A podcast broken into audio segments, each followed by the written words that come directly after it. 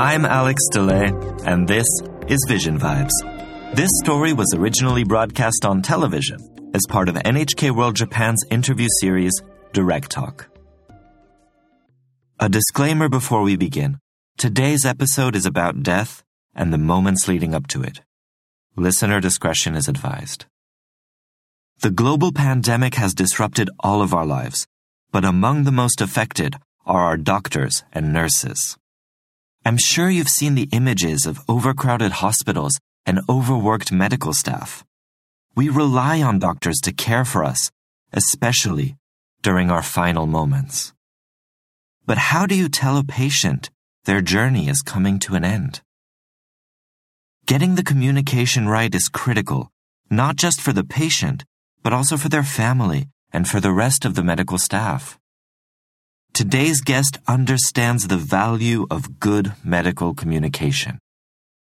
Palliative care Dr. Anthony Back experienced firsthand the damage done by COVID-19 to his hometown of Seattle. He realized that his hospital was not well equipped to interact with so many patients in such dire circumstances. To help his fellow medical practitioners, Anthony published a communication guide titled Vital Talk. It became a resounding success and has since been read around the world as well as translated into 25 languages. What do you say to a severely ill patient? How do you find balance between truth and hope? Let's join narrator Rachel Waltz and find out on this episode of Vision Vibes.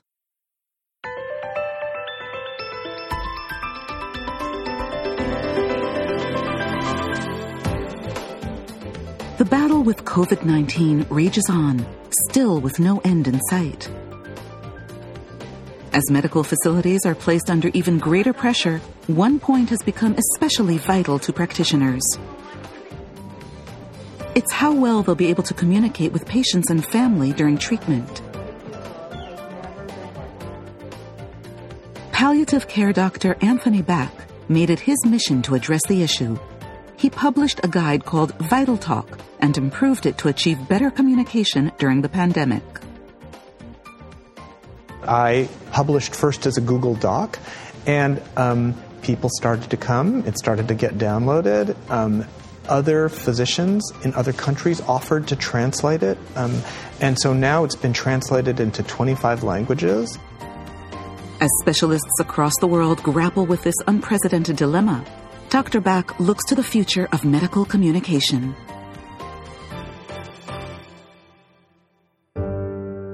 Seattle was the site of America's first COVID 19 infection. Harborview Medical Center is one of the city's most well known hospitals.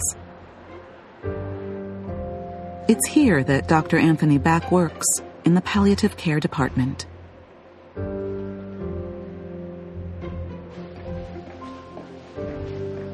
From the very start of the outbreak, Dr. Back witnessed the obstacles faced by other medical professionals as they attempted to understand the virus. In the early days of the pandemic, um, one of the things we all were noticing was that there was a lot of uncertainty because we didn't know what the clinical course of patients would be. We didn't know how important the protective equipment was. And um, all that made it very scary to be a doctor. Practitioners nationwide took to social media to lament the difficulties of properly communicating with the infected and their families. Dr. Back realized the extent of the problem. I'm tired of walking into rooms and your patient's dead. Uh, you just walk into a room and there's a dead body there. Uh, I'm, I'm tired of calling families and telling them that news. One of the hardest moments was having to see a family member of a COVID patient say goodbye over an iPad rooms away. A couple of situations come to mind where it was very difficult to talk to patients. One was when patients were, you know, dying. Um, their family couldn't come into the hospital. And so, one of the new communication things we have had to learn is um, how, as a doctor or nurse at the bedside of someone who's dying, how we help a family member who's on an iPad or a tablet or on a phone, how we help that family member talk to the patient. Another thing we've had to learn is how to ask patients and talk to them about what they would want if they really got sick. Because many patients now, as they are hearing about what happens to others, they do not want to be admitted to the hospital if the risk is that they would end up dying alone. You know, people are very concerned about that. Dr. Back had spent nearly 30 years delving into the topic of medical communication, publishing articles and research papers on the subject. His findings on this unique form of communication came to be called Vital Talk and have been supported by practitioners across the globe.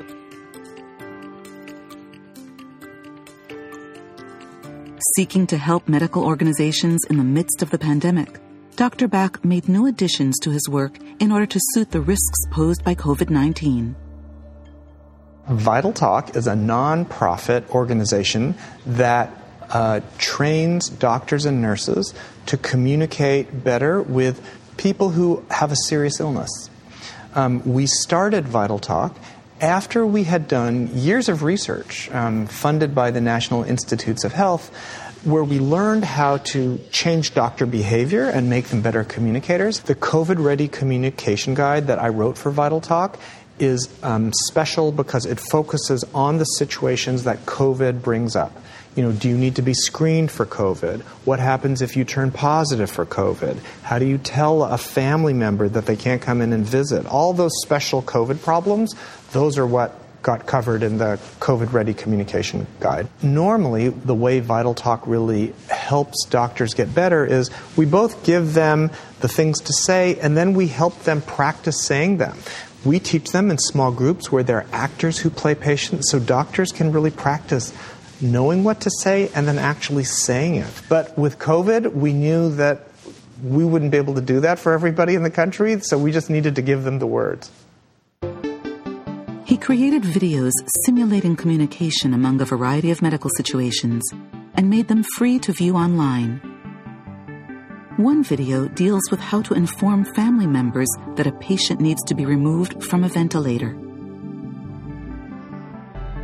Dr. Back's greatest priority was better understanding the emotions of the patient and family. What I mean is that his COVID has gotten so bad um, that he is not going to make it. Um, we are going to have to take him off the ventilator. You're going to take him off the ventilator? He's going to die. And isn't that my decision to decide if he goes off the ventilator? Normally, yes, it would be your decision. Um, but because of this horrible epidemic, we are following um, special rules. This is a nightmare. I can't imagine what this is like for you. Um, I, I can see how much you care about him. Oh my gosh. This pandemic is changing everything. Uh, I'm sorry. Now what? I do want you to know that no matter what happens, we will keep him comfortable. We will make sure that he gets medicine so that he's free of pain, that he's not short of breath, that any other symptoms are treated. Um, we will enable him um, to have a peaceful death. One of the things we wanted to do with that video is show people a good example because there's been a lot of teaching before Vital Talk where they would show you uh, a video of something bad and point out all the ways in which it was bad, but they didn't actually show you how to do it. We are hearing from doctors and nurses all over the country is that they used the manual, it gave them a starting point for what to do, and we are hearing lots of stories all the time about um, how doctors and nurses have used the phrases that we put into that manual. And I've seen them in the paper, including the New York Times and the Seattle Times, and many different places. So I, I can tell that there has been a kind of viral spread of, of all this work. Dr. Back made the first edition of Vital Talk in 2004. His inspiration for the project was the bitter recollections of his mother's battle with cancer. When I was in high school, my mother was diagnosed with this blood cancer, and she had it all the way through my first year of college. And, you know, I went to a couple of doctor's appointments with her, but I never really understood what was going on. And I think the doctors were doing their best, but they talked a lot about her blood counts, um, and other lab tests, and they never really talked about what was going to happen with her. And so I think when she did really die, I think our family was quite unprepared. Um, I think my father was completely shocked. Uh, and so that was really the beginning of my realizing that um, when we talk about what happens when someone gets a serious illness, um, that what we talk about really matters. It has really huge consequences for people's lives. Um, and I've seen that over and over in my practice as a doctor. Enduring this tragedy was the impetus for Dr. Back to consider what improvements could be made in medical communication. So there are two issues. One problem that doctors have is that of course, we are very scientifically trained, and that and we're very good about talking about the scientific concepts and the labs and all, all those kinds of results. Um, but we're not very good at translating that into what a patient and family could expect. Second part is that talking about those things makes people emotional because you know we get emotional about things that we really care about and you know when people get really emotional about something they can't take in very much information. All of us, if we're if we're really upset, it's hard to listen to more information. And what doctors need to learn is that when people get upset, you have to pause and acknowledge those emotions and help people process them in the moment. And then they can understand more. Having researched a vast number of clinical cases, Vital Talk was brought to fruition.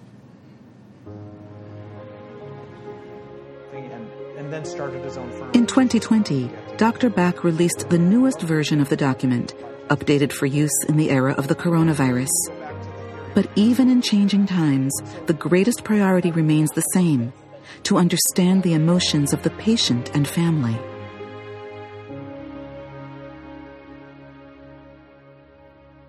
One of the stories um, that has come out of this work that Vital Talk has done um, is. Uh, 94 year old woman, lived in assisted living, uh, was dealing with uh, congestive heart failure and heart disease. Her daughter would come by every week and visit, take her outside for a walk. And so she still enjoyed all those things, even though she was really frail. Um, in her assisted living, you know, COVID swept through. Um, she got infected. She ended up in the hospital. Her daughter, who had been her main support and, you know, for whom she had been a single mother, um, was, you know, totally frightened and pulling her hair out at the idea that she'd lose her mother, that she wouldn't be able to say goodbye, and she didn't have a dad didn't who was involved with her, you know, didn't have brothers and sisters. She really felt like her mother was her whole world. While she had been so dependent on her mother, there were also things she had been really resentful about that she had not been able to say, that she was um, conflicted about you know, what happened to her father? What did, did her mother do something? Did she do something? All those things that came out. And so what we did was we prepared her for that conversation so she could work some of that out so it didn't have to come out um, with what she needed to say to her mother. Although she cried a lot all through the call, um, it went pretty well and and afterwards, I think she felt like she had said everything that she needed to say, and the nurse told her that her uh, mother could hear it, and was nodding and looked at the phone and was clearly taking it clearly taking it in. So it was really quite an emotional moment for the nurse and, and for the patient. I mean, it's so important for all of us, you know, doctors and patients alike and family members to focus on we, what we can do and um, not get so hung up on what we can't do that we, that we don't do all the stuff we, we are able. New cases of the virus continue to surface, and what was once seen as a battle draws out into a grueling war. Vital Talk offers a direct perspective on how medical specialists can better communicate with patients and their families on the road to healing. Okay. My motto is that healing comes from science um, plus emotion. The reason I put emotion in this is because um, emotion is a way that we understand really important big things. We understand them emotionally before we understand them intellectually, right? We understand the feeling that we're having before we even understand, you know, all the statistics about what it means. And so it's really an inextricable part of um, what makes us human. There are a lot of doctors who really have not learned the lessons about emotion that I've been talking about. There are a lot of doctors who think you shouldn't talk about it. There are a lot of doctors who think that patients will just learn on their own.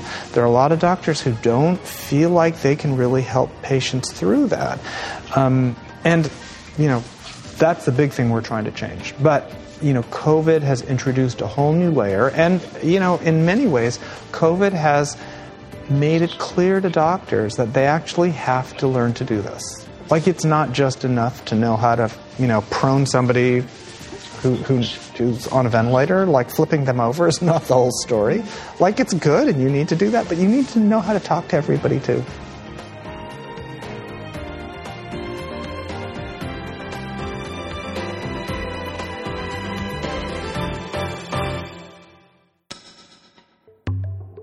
Healing comes from science plus emotion. Anthony reminds us that above everything else, medicine is the science of care, and caring for one another is a fundamentally human endeavor. Beneath the labels of patient and doctor, there are two people, two complex webs of hopes, dreams, doubts, and fears. Sound medical knowledge and good technique may allow you to treat the physical but it's empathy and compassion that treat the emotional. This holds especially true in the last moments of life. Once the physical can no longer be cured, the best we can hope for is to be treated with dignity and respect. That's precisely why we need doctors like Anthony. That's it for today's episode. Thank you for listening. You can find the transcript as well as our other stories on the NHK World website. I've been Alex DeLay. Join us next time for more mind expanding insights from inspiring people on Vision Vibes.